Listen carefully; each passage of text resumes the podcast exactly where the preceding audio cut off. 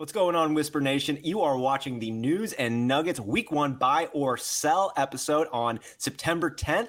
Let's get to it. Let's go. Right here. Big Travie, Johnny Game Time Hicks. Great to see you two.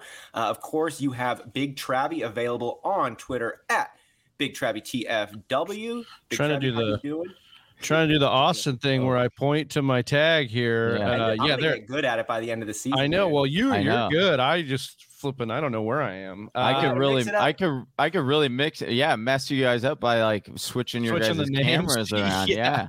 yeah. No, that's dude. It gets uh, you tricky, and it's like left or right. It's the wrong side.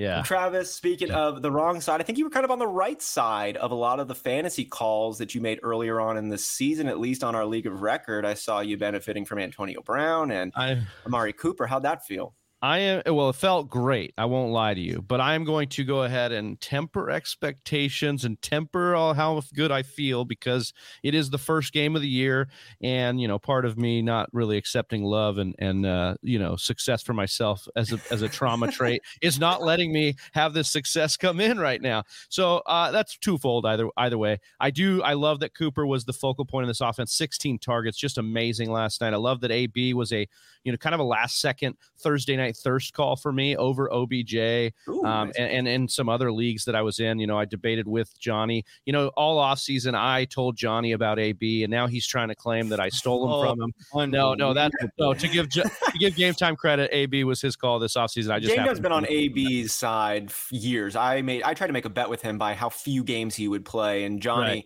thankfully did not take that bet. But he's been on the AB train way before, like right when the crazy started entering the mix. It never fazed Johnny. I also told Travis yesterday, I was like, because he he was like, dude, I'm starting to get the Thursday thirst, and I was like, go into it, drink it up, dude, put in AB because you he's going to go off, and yeah, I played AB everywhere I could, had some Tom Brady shares, that was exciting, it was great, it was great that uh, no Mike Evans targets, like I, I apologize if you have Mike Evans, but when you're going against him and you have Tom Brady, it's it couldn't have been better. Yeah, loving that, right? I and get to enjoy. I know in our league of record, Johnny, you've got TB12 and the listener league. I am also enjoying some Tom Brady action. Um, thanks, Easy Daddy, for being my opponent this week and not having Tom Brady on your team. yeah, that listener league, we picked up Greg the leg. Didn't look so good at at, at the he start, but he yeah, he salvaged it. Yeah, he salvaged it. Yeah, but he's going to yeah. salvage his role on the team. Uh, Maybe I don't know. We might cut well, him. I don't know.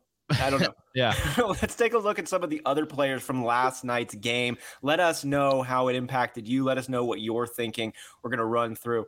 I played against Mike Evans. So sweet. I didn't yeah. draft Mike Evans. Isn't it funny how you root against guys you almost drafted, yeah. decided yeah, oh, not yeah. to, and then you makes you feel good. Comp- it does, dude. It's so bad. I'm like literally rooting against Mike Evans because I passed on him. like, that's, yeah, that's cold blooded. It's cold blooded. Cold blooded for real. So on the Cowboys side, let's start here. We've got a ton of action we saw coming out, and Amari Cooper, CeeDee Lamb. We'll start there.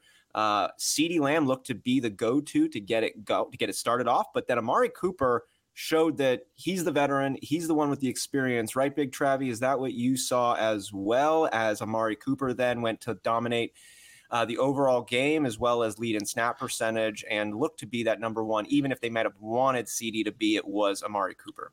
Yeah, this may be a knee jerk reaction, but it did seem like the Cowboys went to Cooper when they needed something you know, like yeah. when they needed it, when they absolutely needed it, they went to Cooper. I think about when they were backed up up against the goal line in that first series and they went to Cooper on the big play. And then when they wanted splash plays and they wanted to kind of take advantage of, of, of having the game in their hand and the game script in their hand, they went to CeeDee Lamb. Unfortunately for CeeDee Lamb, uh, had a little bit of the dropsies, a little bit of the, that situation last night, but I do like uh, what I see out of CeeDee Lamb. A lot of burst, a lot of able to beat his man. I mean, that's a good secondary that uh, they went up against in Tampa Bay, and both those wide receivers had their way with with it. It's just CeeDee couldn't come down with a couple things. Yeah, they did have their way with it, and you got to give a lot of credit over here to Dak Prescott, right, Johnny? I thought he looked really good, like really good. Yeah, I have to say he he definitely answered and, and quieted down all the doubts uh, that I had, that a lot of people had coming into the season on whether or not he was going to be ready. We saw him take a couple of rushing attempts, which was nice to see. Right, that was the big concern for me was will he be hesitant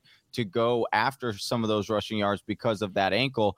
He looks to be good. I and and he's looking I know it's early. I know we don't want to take like victory laps or anything like that or say what's going to happen the rest of the season because there's a long season ahead of us, but Dak is looking like he might be another steal where you got him because he looks to be back on the same pace he was last year. And that pace was for over 6,000 yards. And in game one against an extremely formidable Bucs defense, dude topped 400 yards. And yeah, they did it in the most Dallas well. way possible. They lost in the end. They kept it going, kept chucking the rock. And Travis, though, I'm going to be a little cruel on this one. They were chucking the rock. They weren't running it that much. And when mm, they yeah. did, there were some question marks. We talked about Tony Pollard a little bit of, of what he could be doing entering the mix a little bit more. I know you took Zeke in our league of record. I wanted to get your honest take as an analyst as well as a fantasy football fan. What did you think about the rush game in Dallas last night? Oh, not just our league of record, Austin. I am heavily invested in Zeke across the board, so I was definitely very nervous uh, seeing Zeke get uh, Zeke get stuff. But I want to calm everybody down the way I calmed myself down. Look, this wasn't a this was a game where we knew they were coming in against one of the best rush defenses, and basically McCarthy. Like I don't like to give a lot of credit to Mark Mike McCarthy, former Packers fan here, or uh, Packers fan, former coach of the Packers. But I think he had an attack against Tampa Bay, and it worked. He said, "I'm going to go after the secondary. I'm going to get to my weapons and the wide receivers, and that's how I'm going to go after him. There's plenty of better days to come for Zeke. He's still going to be good. I, I just did like that I see a lot more burst out of him last night. He looked like he was actually motivated. Um, it was just a poor performance because that they had a way that they wanted to attack Tampa Bay and they implemented it. Yeah, there it is. And Johnny on the other side of the ball with the Tampa Bay Buccaneers. I know you've been a huge supporter of Tom Brady. How did you feel watching TB12 do his thing, as well as then with some of those pass catchers, Antonio Brown? We talked a little bit about Mike Evans. Chris Godwin made a play. He also made another play on the wrong side of it with the fumble. What did you think about the passing attack in Tampa Bay, Johnny? Uh, I was really impressed. I do think that this is what it's going to be uh, relying on all, all, season long. I've been steadfast in this that I do think that Tom Brady is trying to go for records this year. What else does he have to prove? I mean, sure, yes, put another ring on his finger. Uh, he's definitely always going for that. But I do think it's starting to get to where he wants to do some personal things. And so, what does that bode? You know, a lot of passing game action. I do believe that this is kind of a buy low opportunity for Mike Evans. I know mm. he had a really bad game. Uh, again, I said at the top show I was pretty grateful for that. Uh, but um, I do think that there are better days ahead. This is just kind of how Mike Evans operates. This is not unusual for him.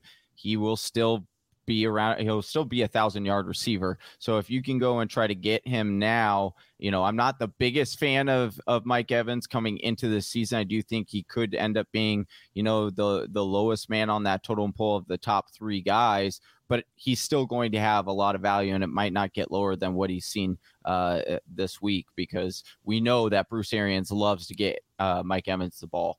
And Mike Evans is a special player, right? And if you go back to last yeah. year, Johnny, he did have games where he did not do you any favors. Yeah. Week six, one catch for 10 yards. The next this, week, two catches for 37 yards. He still finished as the wide receiver number eight in standard.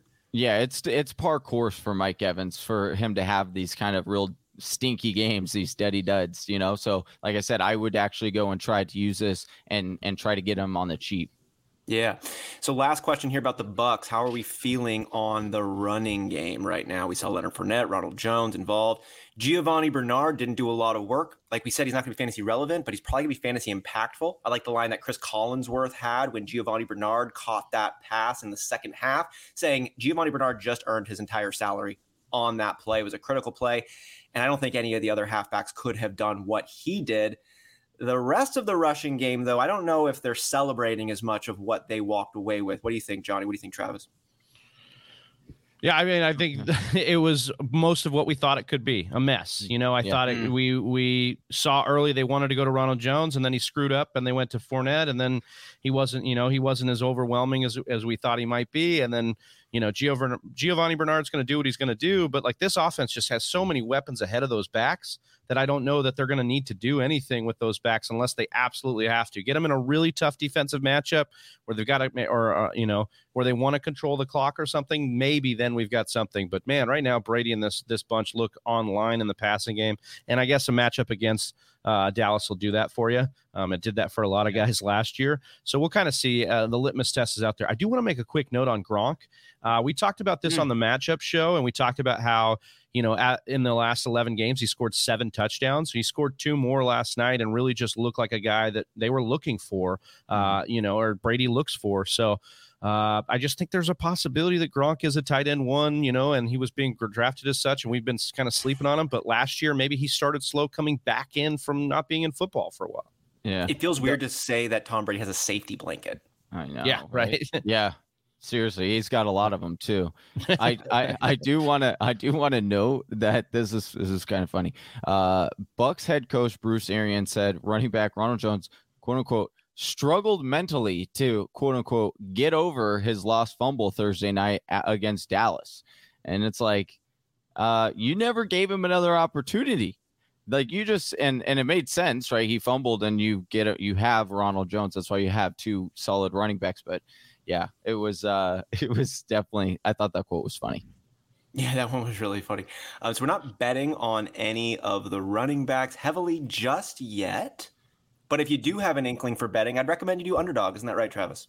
That's right. Let's tell let, us let Whisper Nation know about underdog. In fact, uh, Johnny and I got in on a bet together last night. We didn't hit quite hit, but underdog fantasy is the best and easiest place to play fantasy football for big cash prizes. They have player prop bets like over under on touchdowns, receiving yardage, rushing totals, and more. Uh, they also have over under on your fantasy points for players too, so you can bet between two guys and, and what fantasy point totals they'll be doing. We're going to be helping you build fantasy bets each each week. We'll start that next week on the after uh, the the behind the scenes of this show exactly. We'll be doing that, you know, building on Underdog. But if you go to underdogfantasy.com, download the app, they're going to give you $25 when you use the promo code TFW. That's underdogfantasy.com or download the app and use the promo code TFW for 25 bucks of free money. You only have a few more days to do that. On on September 13th, they're going to switch that. They're only going to give you a $10 free prize. So go to the go to underdogfantasy.com, download the app, use TFW and get $25 today. There it is. Yeah.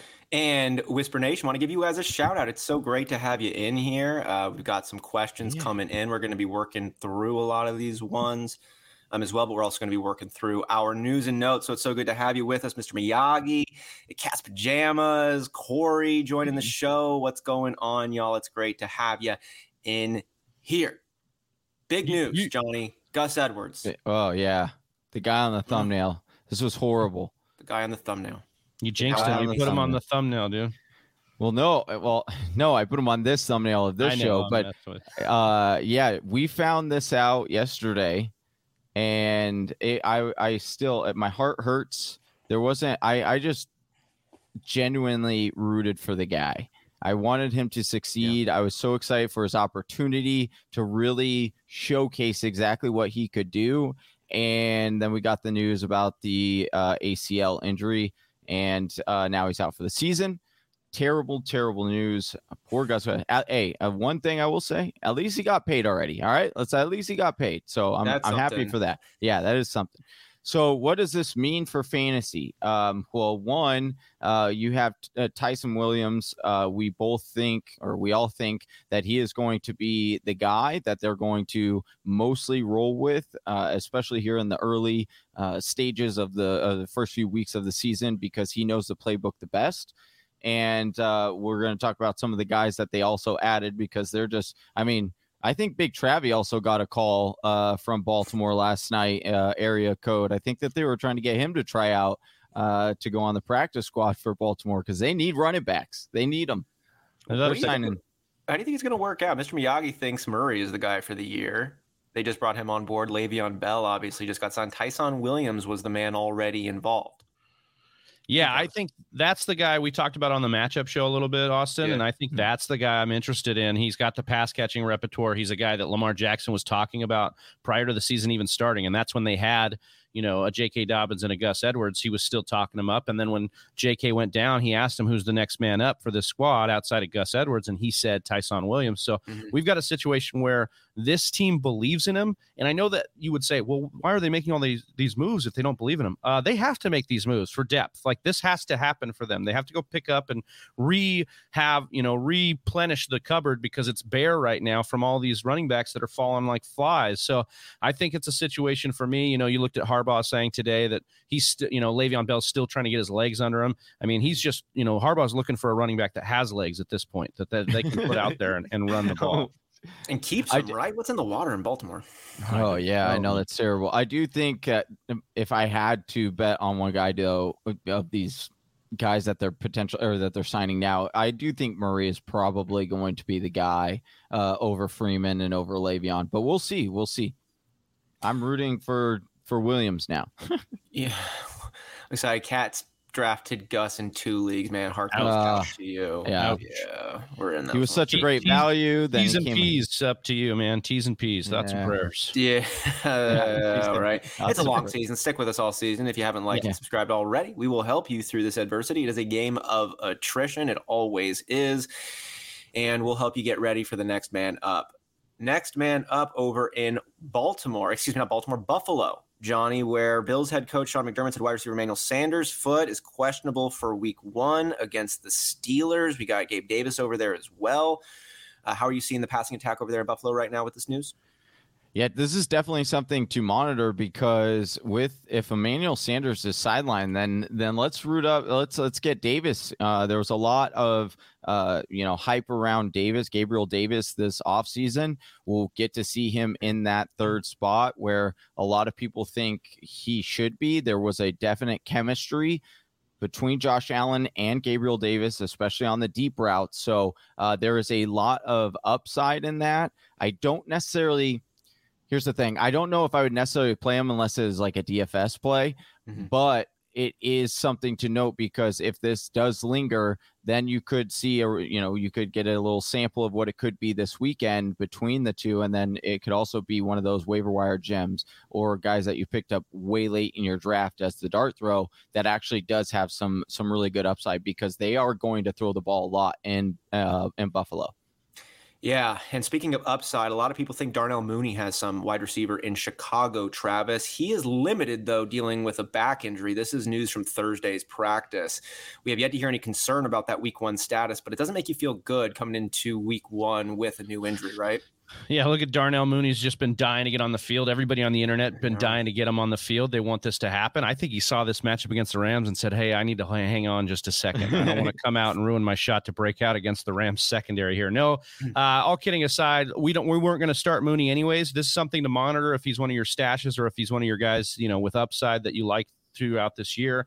We obviously know Dalton starting this week anyways. That was an issue for Mooney before with Mitch Trubisky and Foles is that these quarterbacks couldn't hit him consistently. So we want to wait until Fields gets in there who can drop a couple dimes in on him.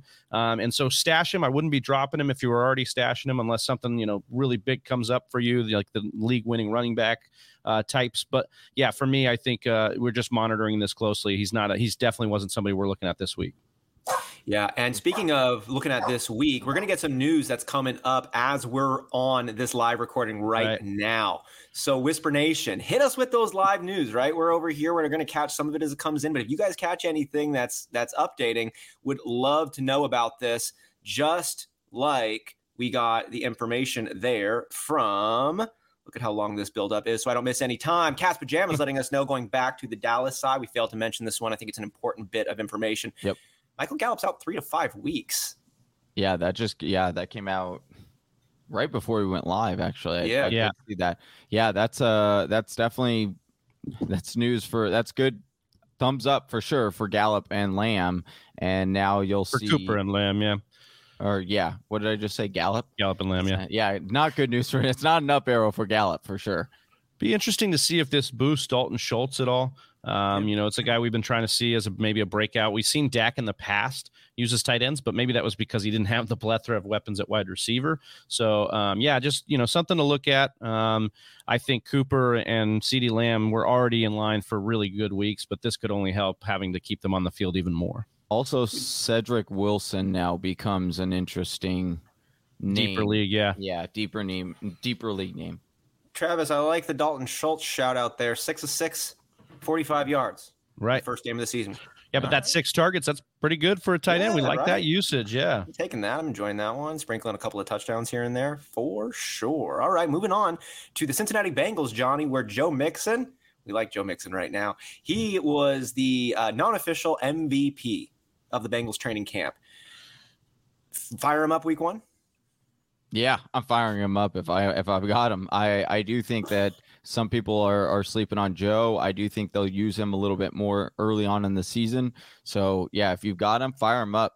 And we and we ho- we had a coach on here as well who was also top talking up Joe Mixon, Coach Hue Jackson.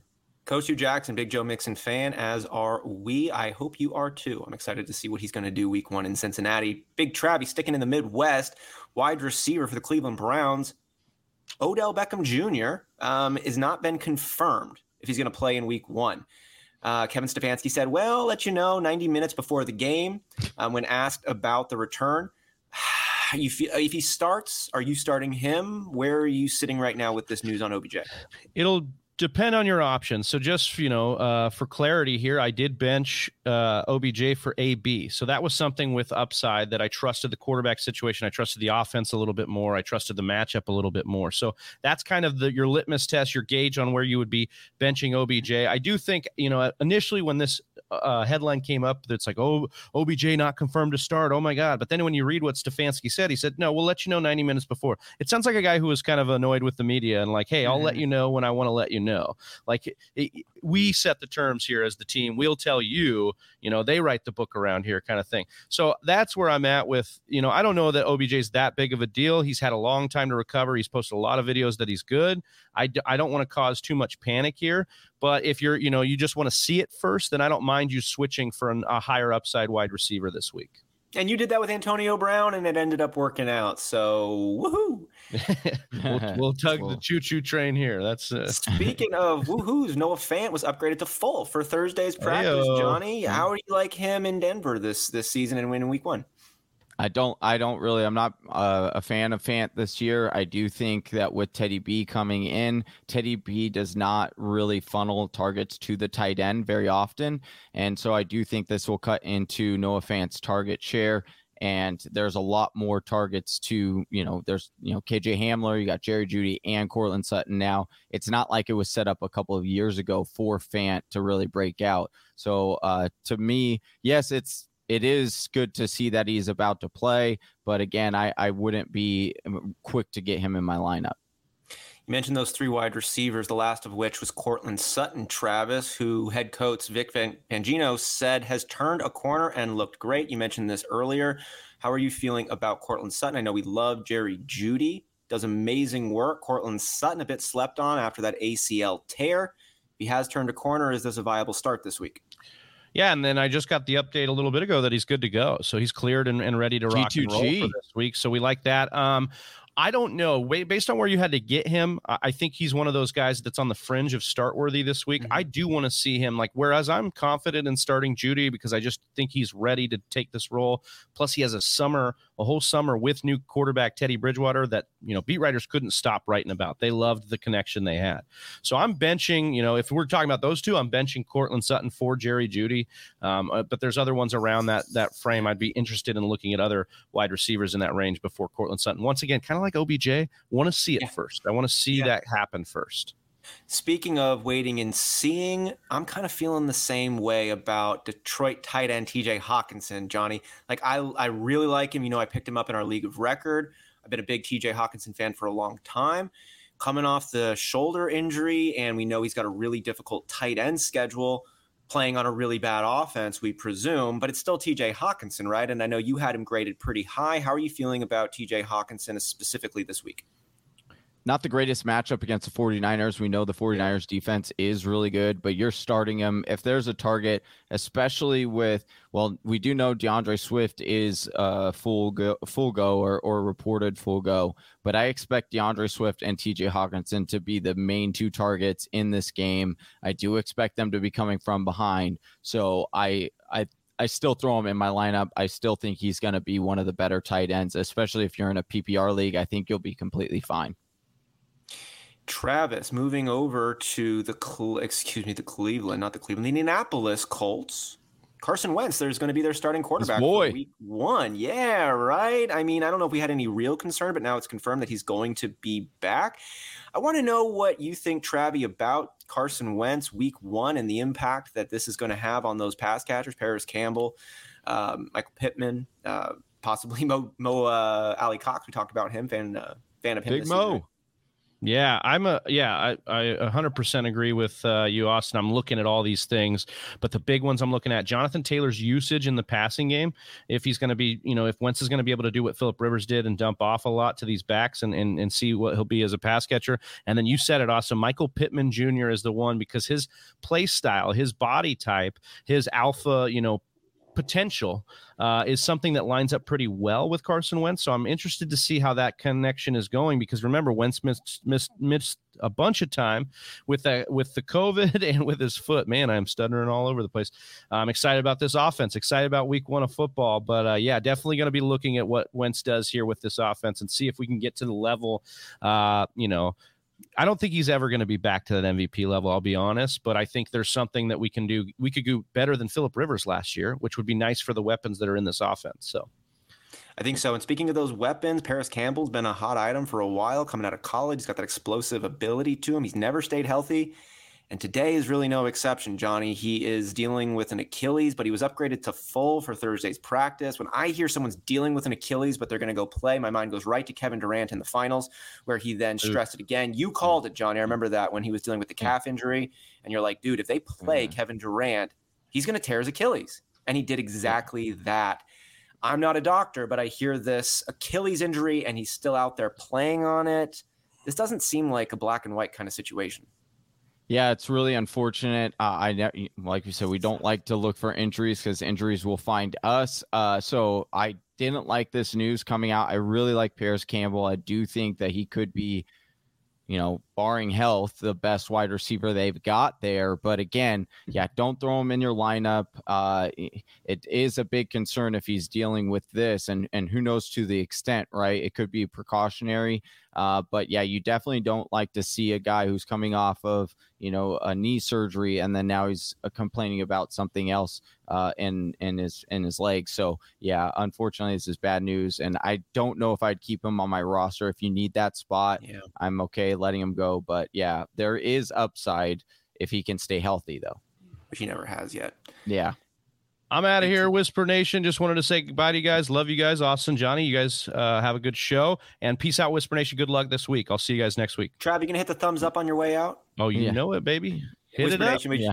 Follow Travis's lead on that one. If you haven't already, hit the thumbs up. We would be so honored if you'd consider giving us that thumbs up and a like or a subscribe along the way, allowing us to continue doing what we love doing so much and connecting with other fantasy football fanatics in the world, like Mr. Miyagi over here, Johnny, who asked, Would you start Swift over Ekeler or Montgomery?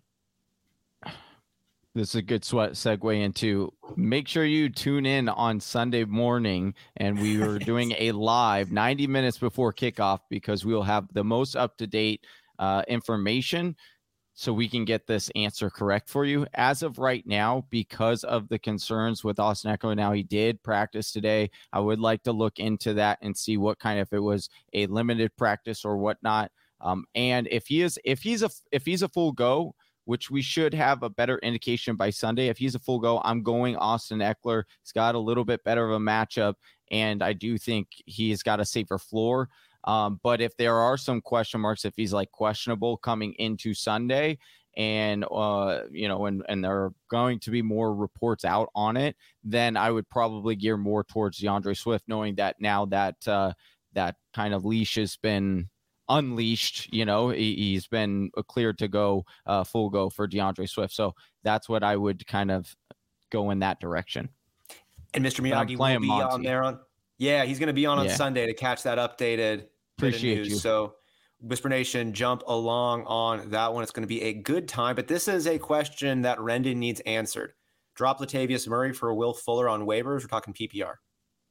So uh, it, it would depend on who you if you need running backs, then like you only have like two running backs, then I would probably try to go with the dice roll with Latavius Murray. But I do believe Will Fuller, I would go and pick him up, especially in a PPR league, uh, because even if Latavius Murray does um, presume this role, I don't see him getting a lot of pass work in it. So uh, I would say I would do that. I would go and pick up Will Fuller if he's on your PPR or on your waiver wire right, Johnny? Who's more likely to have uh, any games of 20 plus points. Latavius Murray. Right. It's, it's going to be Will Fuller. He's in a more explosive offense. He could be the number one as well. So he's a more explosive yeah. player.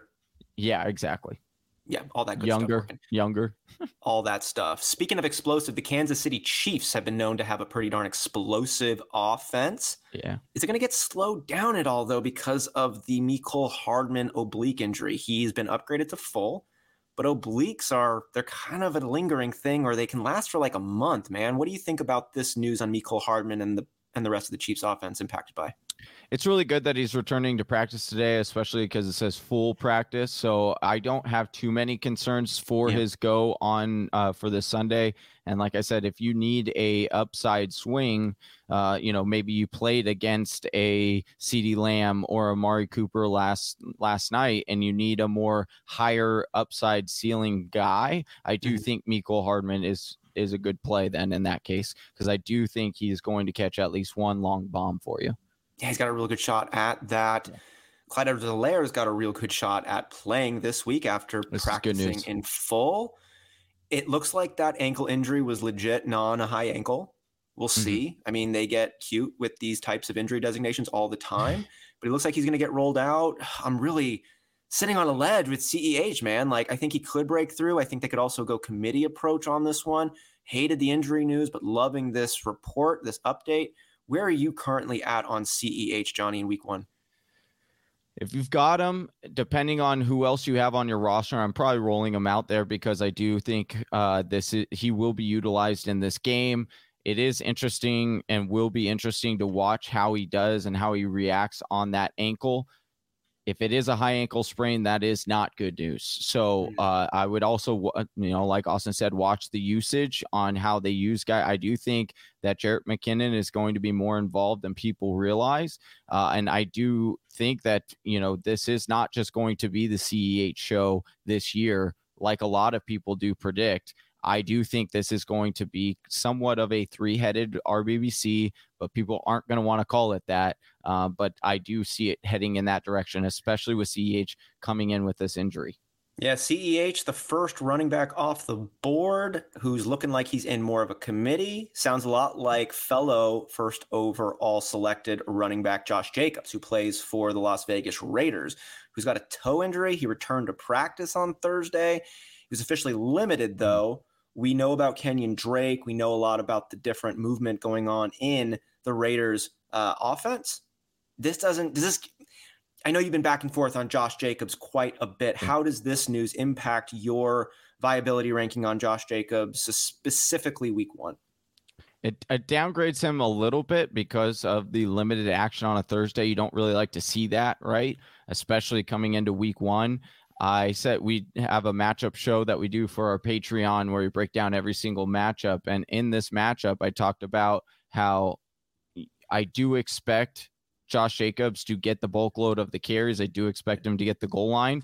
However, and I and I would play him this weekend. However, if he is limited and they give a bigger role to Drake, or is he if he's ruled out, Drake becomes an immediate start for me already. I already thought he was going to be a flex play for me, uh, but he would definitely become a starting option week one if Josh Jacobs is, you know, reported out on Sunday morning, which is why it's always vital. We love this. We love doing this show and we give as much information as we possibly can right now, but it's still a little bit of speculation. And uh, we more and more information tends to come out over the weekend, and we can give you the best up to date on Sunday mornings. Uh, Follow 90, that show.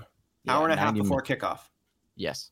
Hour and a half before kickoff. Hour and a half go ahead and like and subscribe on YouTube. And if you hit the bell, you'll be automatically notified when that comes your way. We'll be getting to all of the start sit questions during then. We'll get to some of them here in this episode, mm-hmm. but we don't want to give you incomplete information. We don't want to have you make a decision when you still have time available. So for those start sit questions, best be served asking us on Sunday.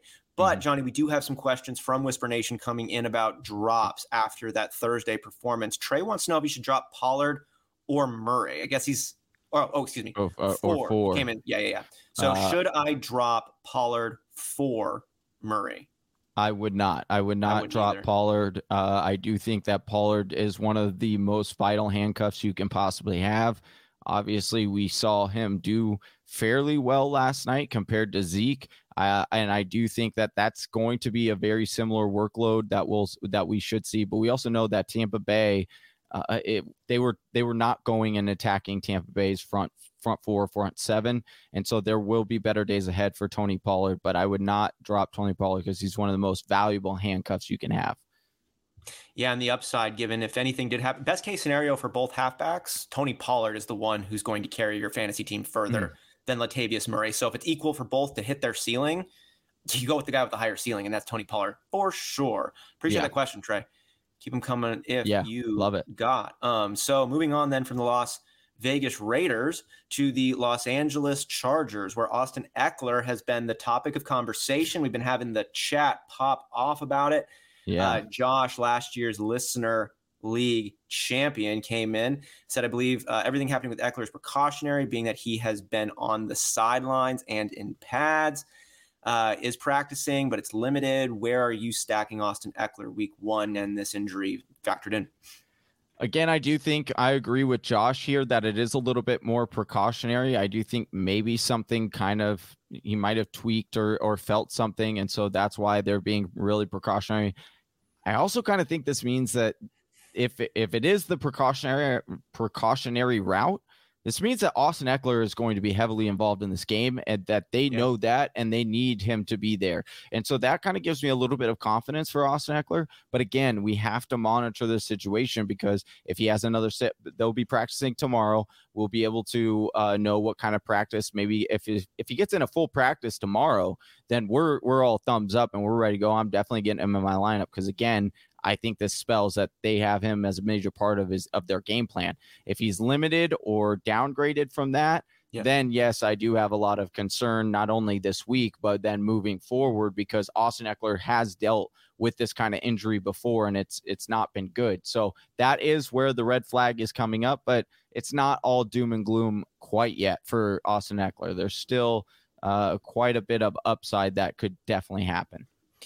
And Justin Jackson would be the handcuff behind Ekeler currently, should Ekeler miss time. But I will also sprinkle in, keep an eye on Larry Rountree. Yeah, I agree. I do. I do think he's a better. Uh, he's a better uh, reception target for in that depth chart. You know, getting receptions. Whereas I think Justin Jackson is more of the ground and pound guy. But uh, Justin Jackson is underrated as far as a running back goes. Yep. But I I do love that call on on on Rountree. He's got some explosivity to him. Could have yeah. some big plays. Yeah. Justin Jackson yeah. is totally an underrated running back. Go ahead and take a look at his yards per carry. I mean, it's, it's all great numbers for the yeah. most part. He doesn't the eye test doesn't blow you away, but you look at the numbers and I can understand why he always has a job. Well, and that's what I told. It was funny. Uh, Big Trav and I were DMing about it, and I I said that I was like, honestly, what turned my opinion on him was I went and saw him in a preseason game against the Cardinals, and I was like, oh, this guy's good. Like he, you could, he runs hard. Uh, he, he's he's good. He's explosive. A lot more explosive than he looks on, uh, you know, on tape or on, on watching TV. But yeah, yeah I agree. I agree. Staying with a Los Angeles backfield, but moving from the Chargers over to the Rams, Johnny, Sony Michel is on track for week one. Uh, Michel's status ultimately comes down to his knowledge of the playbook um, after being acquired during the final week of camp. If up to speed in that time, he'll have an extra few hours to do so. They don't get kickoff until Sunday night. But we've liked Sony Michel. We've liked his mm-hmm. possibility mm-hmm. of being the lead dog or at least being a sizable member of this Rams committee, which we expect them to want to run a lot. How do you feel about Sony Michel this week? Has it shifted how you feel about him at all overall? I think this week they'll scheme him enough plays in which, like you know, they're going to be at, he, they're going to give him a minimum of a of a certain amount of plays that he will definitely get. So whether or not he can expand on that, learn a little bit more of the playbook, we'll see. Uh, I do think that you know of all the positions the easiest one to kind of learn is the running back position as far as the playbook goes. Mm-hmm. I do think this. Uh, ooh, this Mr. Miyagi came in with a good question, I but uh, I do think this spells trouble for Henderson long term. I do think, and you know, me and you were on this bandwagon uh, where we were trying to say like Sony is probably going to be the guy, and I just think it's it's heading in that direction. So even if Henderson skates by this week, I think if you have Henderson, you try to sell him high at that point if he has a good game which it's also a difficult matchup against the Bears D. So you know what a, that's still up for speculation in itself. But I do ultimately think Sony is going to be given the bulk of the carries there for uh, Sean McVay's offense at the running back position. Yeah, he's going to be a piece of this offense for sure. And sticking with Sony, Mr. Miyagi, great question here. Sony was dropped in my league. Sermon or Sony? And if I'll set this one up a little bit, Sermon, rookie running back in San Francisco, currently behind Raheem Mostert.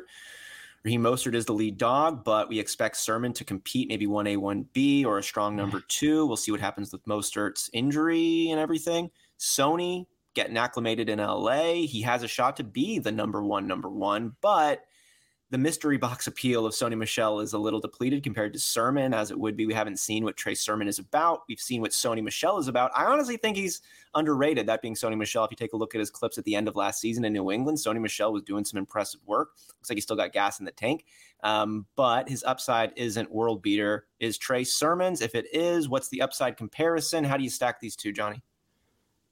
So this one's a little. I do think Sermon's going to be more beneficial later on in the year.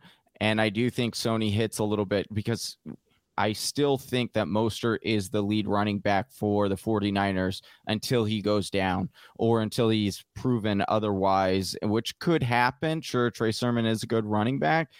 However, Mostert is not a slouch when he's on the field. So I think it's going to take some time. I would be really interested to see who else, if he had anybody else potentially to, to drop because I wouldn't want to drop Sermon if I could if I could have like if I could drop another like a, a wide receiver five instead. But I do know that some leagues you can only host, you know, three running backs, so you it's it, you have to make a really difficult decision there. Um, but I would, dude. And the other thing I will say, like you were spot on, and I wrote my first note in my fantasy football diary, which I've been keeping for the last six years, where I write down notes that come up during the season that are likely to be forgot during the off season. And what I put in yesterday was something you, Johnny, cued me onto, and that was at your draft, don't pick up a kicker. Like, yeah, don't pick yeah. up a kicker. And I'll say, like, you know, we talk about streaming defenses, streaming kickers.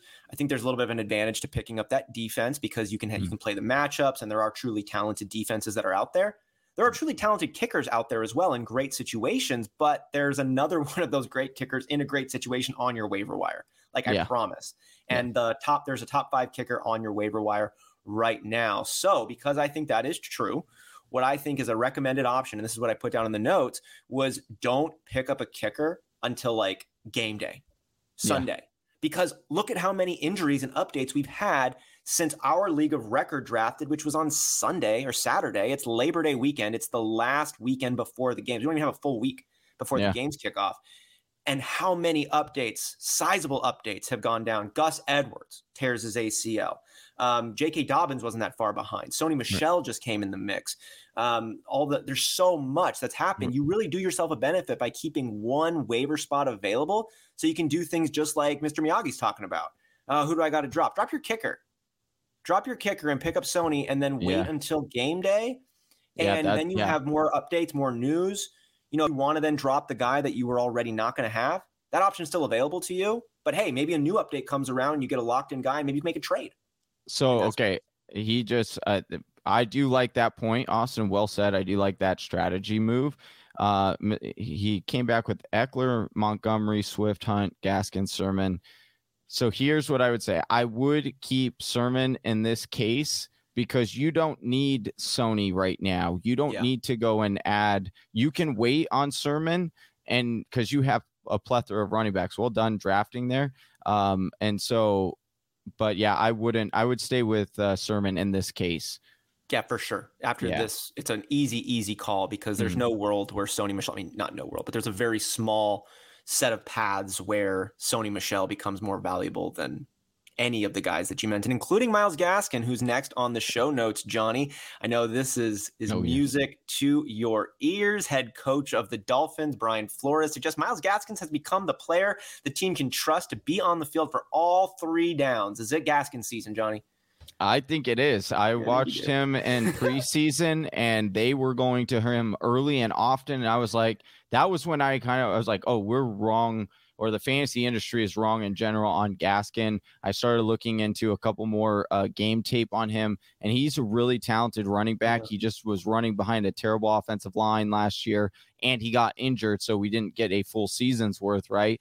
Uh, but I do think, it, barring health, right, which is always the case and caveat with all these running backs, but I do think he's going to get a lot like what he saw last year. And for those people who draft him later in rounds, I do think there is a, a very real upside uh, that you gra- grabbed a steal, at least of where the ADP is, you know, where value you drafted steal. him. Yeah, value steal, exactly. Like a, a, thrift market come up. Yeah, exactly. What's up? I like, yeah, like, yo, ooh, what's up? I, thrift market come up. I, I like that one. I yeah, like that. you get some good like, stuff, man. You get some like Jordan ones. You can get some crazy. Co- you get some all kinds bro. of stuff, man. Uh, it's a Macklemore. Macklemore. Macklemore. Yeah, he showed us the way. So we've got some questions that are coming in. You know, um, first I'll say we'll lightly touch on these, but tune in on Sunday, ninety minutes before kickoff. Mm-hmm. Go ahead and like and subscribe us on YouTube. Hit that little bell to get the notifications. Give us a follow on Instagram and Twitter so you can catch all of the daily content coming your way and you'll get notified when we're going live.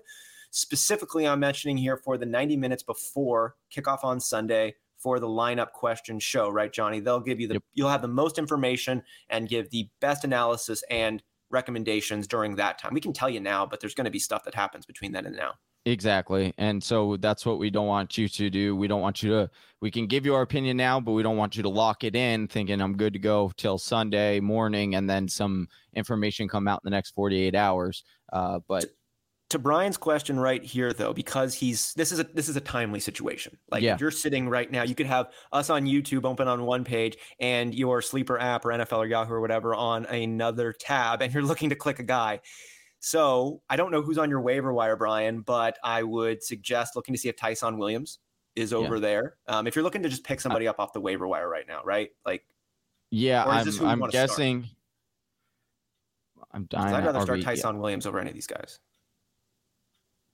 Yeah. Right. I don't know if he had. I'm guessing if he has, if he's saying he has Bell and Murray, I'm guessing he has already like Williams is not available, is what I'm assuming. If he has Murray and Bell, it means he picked up. Yeah, Ty'Son. Yeah, he's saying Ty'Son is uh he's owned. So uh I would say oh okay. I would say yeah, that's a real struggle there. Hines, I, I think he's yeah. going to get more work than you think. So I think that I would, as of right now, until we can find a better waiver wire option. I mean, it's it's hard to say without seeing who's available on your waiver wire. Uh, that seems like you have a, a pretty deep. Are you in a four? He could be in a fourteen teamer or. Yeah.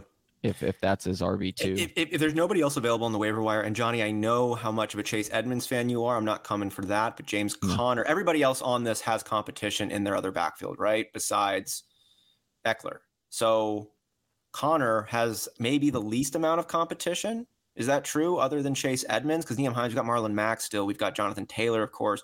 Murray is now a part of this crazy group of veterans that just joined the team. Um, I, I do think that Conner has the touchdown upside potential because I, I'm not 100% sure if they're going to give that to Edmonds or not. But I do think that Conner is going to not return the value that a lot of people think he was going to or, or touted to. I don't think that he's going to be heavily like I would I'll I would have said this before. I do believe that at the end of the at the end of the year, Eno Benjamin will will be mm-hmm. better than than James Conner. Do you think he gets work what, week one? I don't think Eno gets work week one. No, I think it'll take a couple of weeks before that happens. Um, but what I do want to say for Brian's, uh, because he, he said a 12 team PPR. So now that opens the door a little bit of guys. If Chris Evans is available, uh, he's the backup running back for the Cincinnati Bengals. He is looking to potentially take that Giovani Bernard role of last year, which could lead to some nice pass catching. He's kind of sparked in uh, the preseason. Uh, Giovani himself, but you probably won't be able to pick him up until you know next waiver wire uh, because of him playing last night. And um, I just had another one and then I blanked. So return to me and I'll uh, and I'll and I'll think of another one. I'm going to return to some of these show notes because I want to make sure that we get through the rest of the news yeah. and nuggets, but we are going to keep going through the questions. Whisper Nation, appreciate you sending those our way. Johnny, over in New England, Nelson Agholor didn't practice, and Thursday we know Jakobi Meyers is our favorite pick. Does this boost up Jakobi Meyers, and does this take Nelson Agholor completely off your startable so, list? So uh, that just reminded me of my th- James White. James White, people are sleeping on, oh, especially in a PPR. So yeah, this was a great segue. Naturally, I love when that happens. Uh, but I yeah, so I do think it's an uptick to Jakobi. Jakobi, uh uh, our boy. But I do also think this is an uptick to James White, who I I think will get all get a, a lot because we know that uh, Aaron, uh, we know that Jones, Mac Jones likes to dump off. Like he's willing to go through his progressions and willing to just take mm. the check down. And so that's why I do think there will be booted, boosted value for James White. Sticking in New England, Hunter Henry is going to play in week one, yeah. but he's dealing with that shoulder injury. He hasn't practiced a whole lot, hasn't got a, a, lot of reps with Mac Jones, but he is a talented tight end. It's why they went out and got him. Are you starting him this week, Johnny? Hunter Henry? I'm not starting him, but I am monitoring the situation, especially with Jonnu. Uh, you know, what is that? You know, breakdown in market share between the two, uh, and I'm not looking to start him because he's just coming off of injury, not much practice time, like you said, and that rapport. We'll see what that is, but um, I do want to look at what that breakdown is.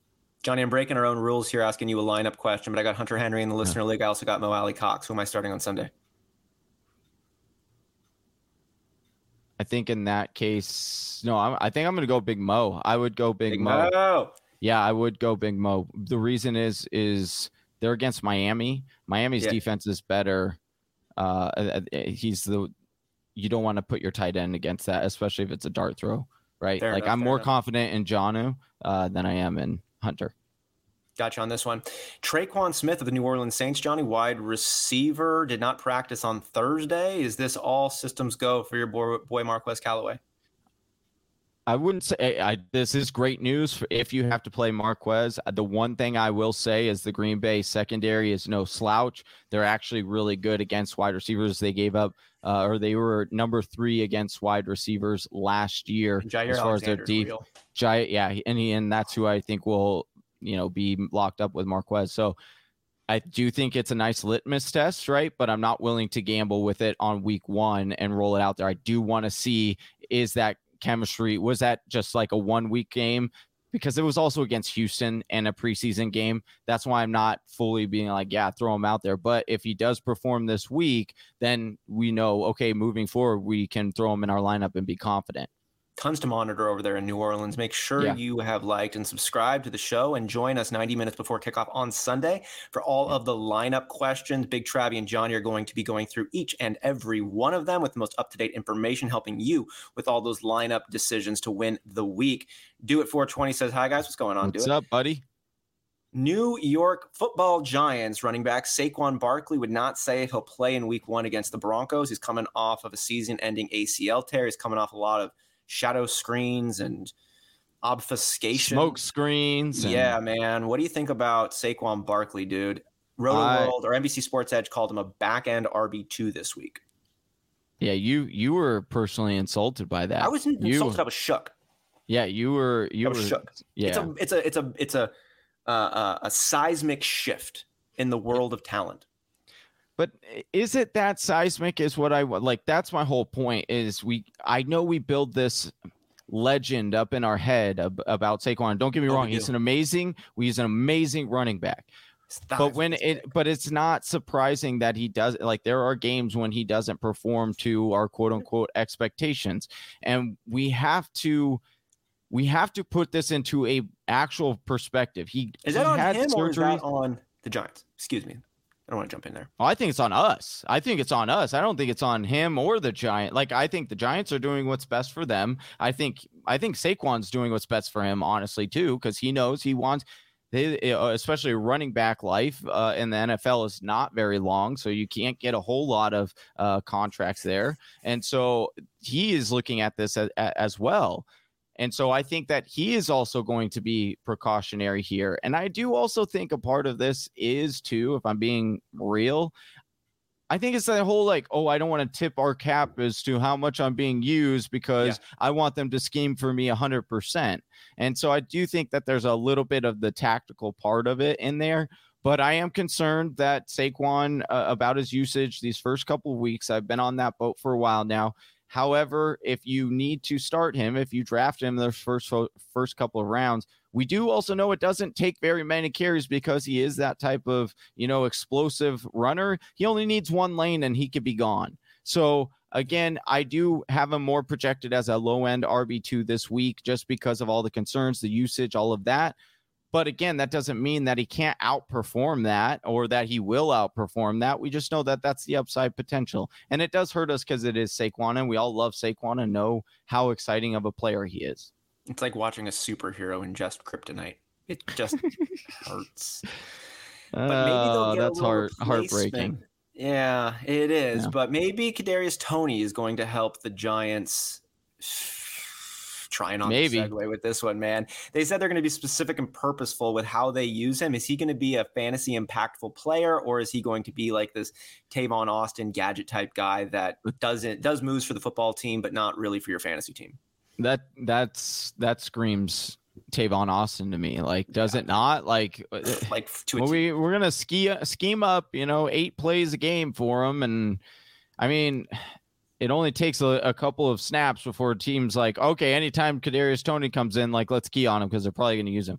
And I, I do think the future is brighter for Kadarius Toney. I hope they don't use him in general in that role. It will be interesting. Week one, he probably will get an uptick in targets because there's so many injuries to this offense for the Giants but I'm not. I don't think he's going to be a long term kind of uh, season long start or question about whether we should sit sit him or start him breakout kind of player. Not this year. Yeah, agreed. Starchy Break says, any thoughts on Najee? I think Najee's great.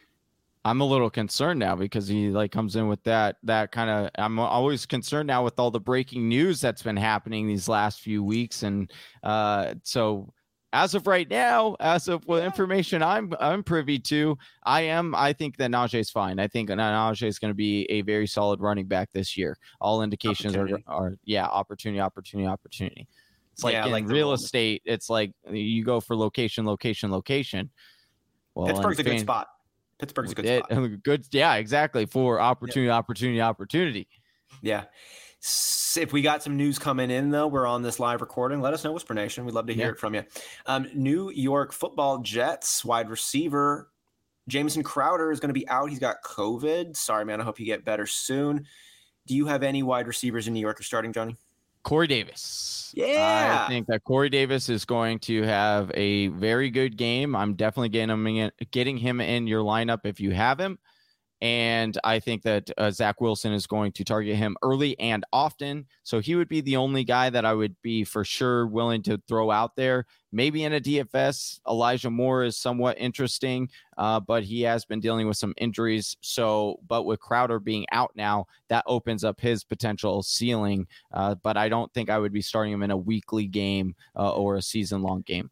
Yeah, man, I like really, I really like Corey Davis this season. I wish I had picked him up in more leagues. I know.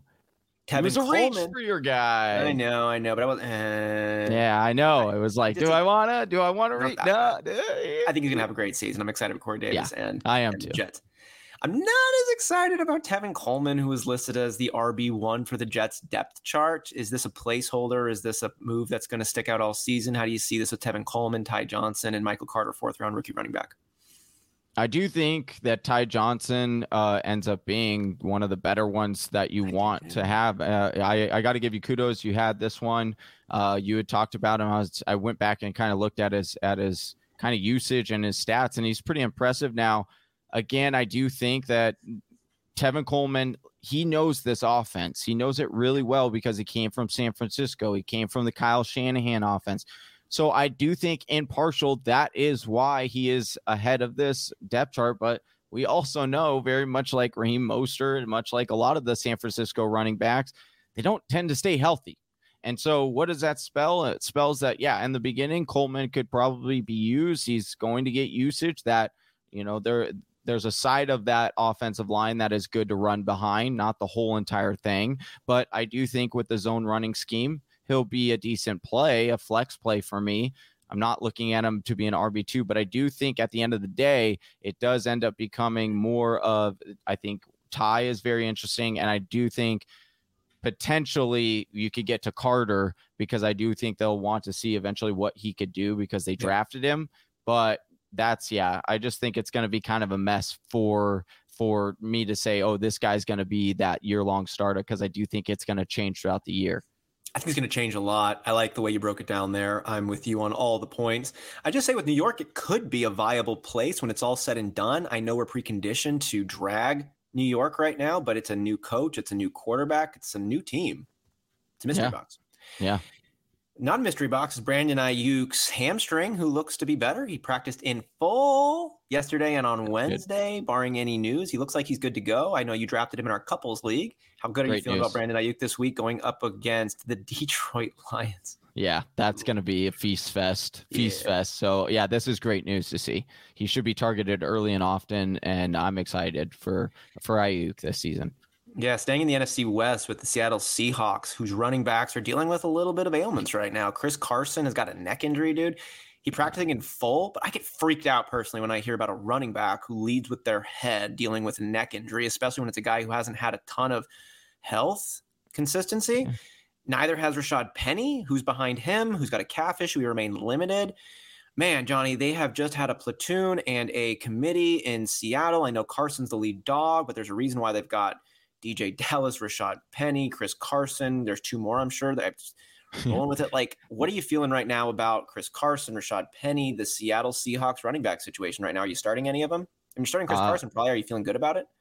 Yeah, I am. I am starting Chris Carson. The neck injury was kind of. I do want to look at that a little bit closer because it is a little bit. uh If it's serious, serious, then. But I think he's dealt with this before. I I want to say he has in his career, and we also know that Chris Carson is a, is a, he's a tough dude. So I do think he'll be. Runner. Yeah, I do think he'll be out there. I do feel confident throwing him out this week. I do think he's a solid running back. Like you said, the depth behind him isn't very concerning. And so, you know, I've I have to say it. Like I just I got to put an end to Naj or to or to Penny, man. I just I can't do it anymore. Like the the the love, hate, the you know the highs, the lows. It just you know I'm not I wasn't in it for the long haul. Like that that's not what I was about. I just got to bail. I got to bail. I can't I can't talk about Penny anymore. It's just Johnny breaking my heart. Back and forth for like four or five years on. it's so unfor- it's so mm-hmm. unfortunate because there's so many opportunities for him, but it just hasn't panned out. So it hasn't panned out. AJ yeah. Brown um, looks like he's going to pan out this week. He practiced yep. yesterday, returned. Um, his, his week one status was never in any doubt, but you don't like to see these injuries, but you love to see him coming back. You feeling great about him this week? Yes, he's going to have a monster game. I don't know how the Cardinals corners are going to stop him and Julio. I think yeah, it's going to be. I think this that's going to be a shootout too, though. That game uh, between Tennessee and Arizona, I don't think either defense is going to be able to do much uh, against opposing quarterback. So uh, it will be a fun one for sure. Yeah, I am really looking forward to that game. I mean, it's a sexy game. There's a ton of fantasy yeah. relevant players on it, a lot of question marks that will be answered. That's one of my games of the week for this one. I'm yeah, stoked. Sure. So I've got one last news and nuggets here, last bit. After that, we'll get to some of these questions here. Um, remember, guys, we're doing Sunday 90 minutes before kickoff the uh, live lineup show, answering all of your questions. Big Travie and Johnny will be on that. Um, mm-hmm. So tune in 90 minutes before, like on YouTube, subscribe, hit the bell so you can get notified when that comes your way so you don't miss it. Um, get us to, to 2K. We're trying to get to yeah, 2K so subscribes, two 2K subscribe uh, subscribers by the end of this week one. Yeah, we'd love to have you in on the early so roll great. because this thing is going to yeah. the moon. We're having fun. to the moon. Diamond hands. Diamond hands. So Washington football team's wide receiver Curtis Samuel, oh, I was so excited about him, is now on the IR. He had that groin injury throughout camp, John. He came back. He pulled up a couple days back, and now he's on the IR. Dyami Brown, yay, uh, yay. Terry McLaurin I, impacts. Curtis Samuel, though, poor one out from a man. I do once again. Yeah, I know. I I'm sorry for that. I do think slight uptick to Logan now potentially. Uh, I do end. think, yeah, I do think this is great news for Terry McLaurin because I do think that this also ticks him. Uh, but I do think, yeah, an emerging name that you'll probably start hearing over the next couple of weeks is Dyami Brown, rookie wide receiver. Uh, he is dynamic. He is explosive. He is going to work well with Terry McLaurin on the other opposite side of him. I think that that's going to be a great wide receiver stack combo. Uh, so yeah, that's where I would go with this. It does suck. I know a lot of people were on the Curtis Samuel bandwagon. Uh, so this is very unfortunate. It is. I just wanted to see what he was going to do. Curtis Samuel, that is, in an elevated role. He was a top Yeah. 30 wide receiver as the number three behind Yeah, Sam was Darnold or with Sam explosive, Darnold. yeah. Had I know, 100 so- over 100 targets sneakily. Like He could be someone to target later on in the season once he comes back, but I'm still nervous about a new player with a new groin injury. Anyways, Yeah. we'll monitor and see. Whisper Nation, we are through with our news and notes. It's been great to have you along with us. Want to make sure we get to some of these other questions while we still have. yeah, we you. got appreciate everyone in here. It's really cool. Uh, Jiven asks, should I trade Alvin Kamara for Najee Harris and Clyde? I've got Javonte Williams and Hunt as my other running backs. This is so this is pretty interesting. We usually say the Uh, person who gets the best player wins, right? But Najee and Clyde have upside. Yeah, and you need what running back depth. You do.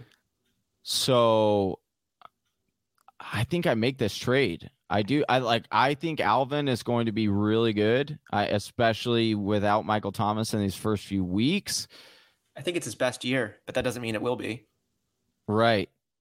Like I got to play I'm the odds. I think I think Kamara's having his best year yet, but I put sixty percent on that. Yeah. I think. I think I would probably. I would probably make this deal. I. I do do think. I would do. I would make that deal.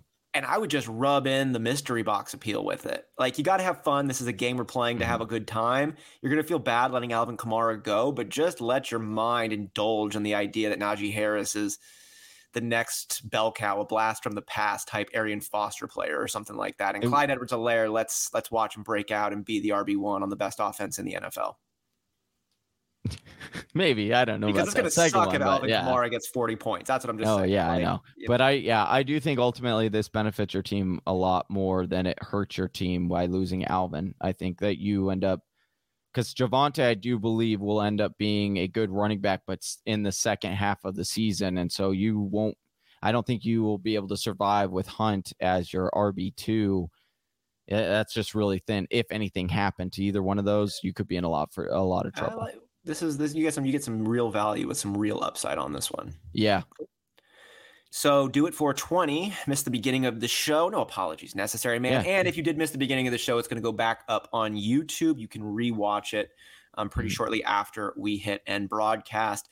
He asks, sorry guys, I missed the beginning. Would you mind giving a quick word recap on your thoughts on Ty'Son Williams versus Latavius Murray? We like Ty'Son Williams. He was the guy before they needed another back. They could have had Latavius Murray there. They only picked him up when the other guy went down. I don't know why that would suggest he's going to jump Ty'Son Williams. Yeah, I do think that it ends up being like a Ty'Son Williams and Latavius Murray split Yeah. um, at the end of the day, but I do think Ty'Son will get the majority of that. Yeah, it's going to be a real crack. committee approach. and right? first Like. Yeah, This is going to be a headache all season, yeah, it could probably. be. But you want Or you might get, or you might get You might want, uh, yeah, yeah. Probably eh, that whole kombucha face looking. uh, I don't know. Yeah, you are a very welcome. Thank you, 420. You are the Yes. best. Appreciate that. If you haven't hit us with a subscribe, it would mean the world to us. Brian, back to my running back situation. Did we address this one already, Johnny? Ekeler, Yeah, I I- Conner. Yeah, Conner or Hines. You said Hines. If he was asking who he should start this week, I, I, I don't know if he was looking for who he should start or who he should try to pick up. But if he's asking who to start, it would be Ekeler and Hines for me. Yeah, I'm If going with that with Yeah. a consideration for Conner as well. But tune in on Sunday, Mm. an hour and a half before kickoff begins at one o'clock Eastern time, 90 minutes before that, 90 minutes Yeah. before 10 Pacific time, and Mhm. have all of these questions answered with the most relevant information in our hands so we can give you the best response with the information available. Just hit that that subscribe, hit that bell notification so you get notified when we go live, and help us get to 2K, please. We're so close. We're so close. 2K. Last question. Should I accept Woods for Carson? I have Woods. Should I accept Woods? Oh, so he's saying should I take should he trade Robert Woods for Chris Carson? I, see. would I what does your running back situation look like? Uh, but I would probably do this deal. I would probably do well. You're the obviously next- concerned I about the neck what this- injury. But if that neck injury is a false flag, then you get a violent lead running back on a pretty good offense. Um, Robert Woods, we know that he is always beating his ADP. He's always showing out. Um, you just like a starting running back more than you usually like a wide receiver of this caliber. But Robert Woods is no joke, and Matt Stafford brings a new element to the table. I would wait to see if I can get a little bit more information on Chris Carson. Yeah. That's me. I I just reading the reading this blurb. It doesn't seem like it's a concerning one. I think it could have been like a stinger or something, uh, and it doesn't seem like Seattle is uh, very concerned either. And with only having, he says, I have Montgomery and Gibson. Um, I would make I would make this trade because you're getting a very solid Yeah. running back, and it's hard to make wide receiver for running back trades just straight up like that. And I do think uh, that it's going to be easier also to replace that value on the waiver wire uh, for a wide receiver spot as opposed to trying to find like a Chris Carson on the waiver wire. Johnny, you mentioned real estate investment before Mhm. as a little line in there, and I feel that as an investment swap. Chris Carson has more value than Robert Woods, even with Yeah. the slight neck concern right now. I would get Chris Carson and then try to flip him for a wide receiver if you wanted. Like you could you Yeah. could take Woods, turn him into Carson, and then turn Carson into a better wide receiver than Woods if you needed the wide receiver help. Otherwise, enjoy Yeah. a violent running back. I I think I would make this deal.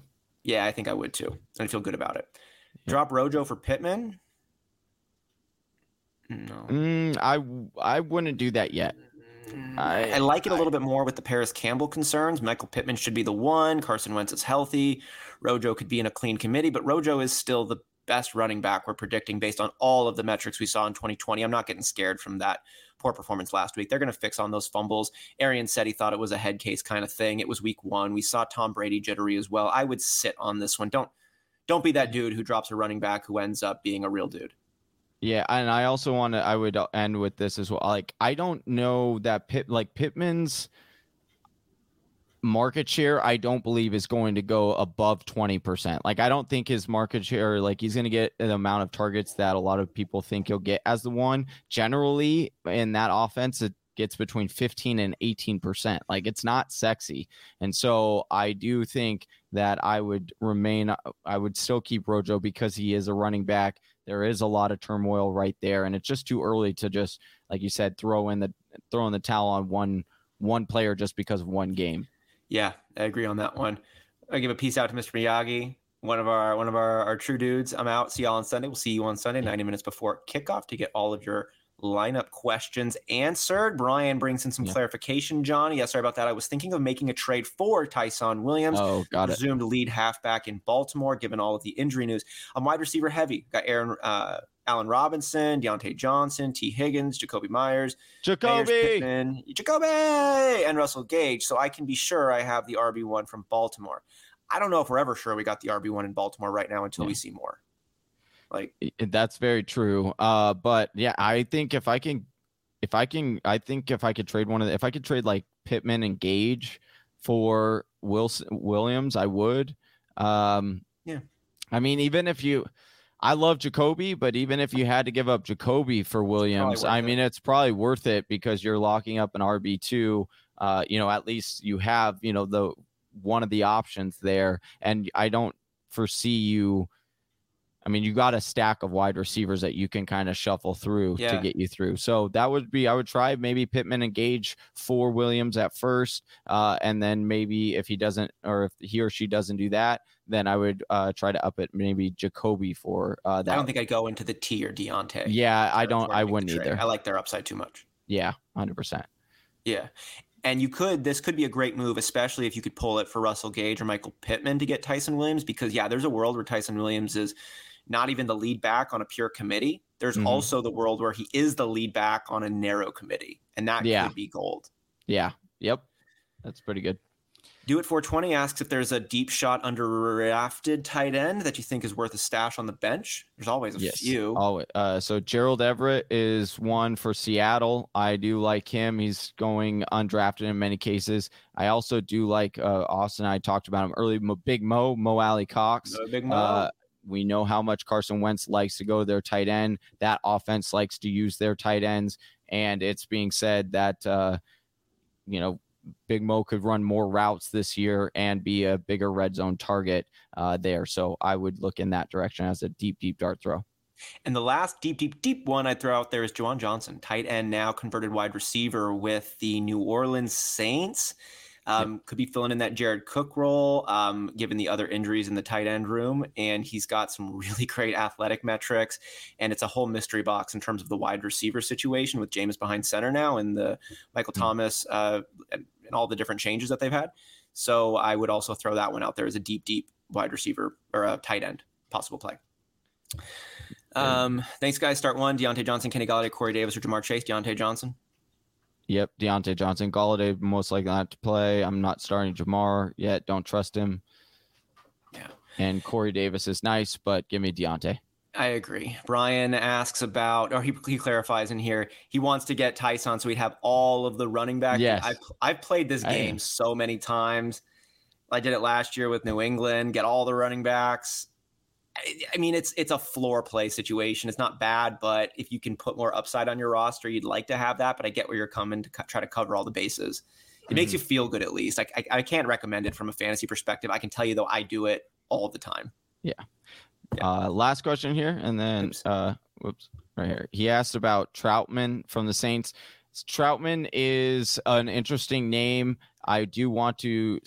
I just want to caveat this weekend. Not a great matchup for him uh, against the Packers. The Packers are actually one of the better uh, defenses. At least they were last year against the tight end position. So I just don't see it this weekend uh, for Trautman. But he would be another one that's on those uh, the the deeper stashes. Also, Chenault uh, all, for the Dallas Cowboys, he did see six targets last year or last night in that game. So you'll have to wait for waivers on that one. But he was a guy that none.